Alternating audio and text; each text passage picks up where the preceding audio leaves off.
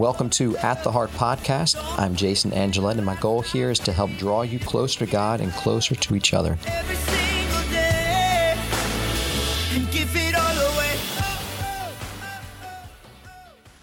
Marriage is the most fundamental building block of society. If marriage goes, so goes the family, and so goes the society in which we live.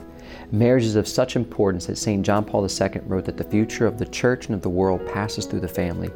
If marriages are falling apart, if marriages are suffering, if marriages are in need, this not only affects the health of the couple, but it affects the health of our children, of our churches, of cities, of our country, of the world.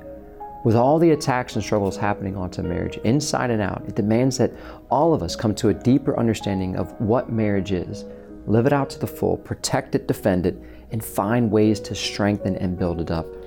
I think that some of these attacks on marriage come out of a huge misunderstanding from society and even from couples themselves concerning what marriage is exactly. At its most fundamental definition, marriage is an intimate, exclusive, and indissoluble union of man and woman at the call of the Creator for the good of the spouses and the procreation and the education of children. Think about that for a moment. The union of man and woman is this intimate, exclusive, and indissoluble, meaning that what God has joined, let no man put asunder.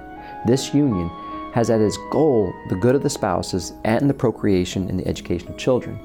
Since our ultimate good is heaven, and the education of our children is not just reading, writing, and arithmetic, but most importantly in holiness, marriage then is this place where by God's grace the two truly become one and are called to love in such a way that it will lead the other and their children to heaven. It is also important to reflect on the fact that marriage is a sacrament which signifies the union of Christ and the church, and by God's grace, when spouses live out the true meaning of marriage with God as their rock and their strength, not only will they experience a foretaste of heaven, the world will see a brilliant and beautiful sign of God's love for us, giving witness to the fact that God will not abandon us. And it ultimately points to God's great plan for all of us that He wants to be one with us.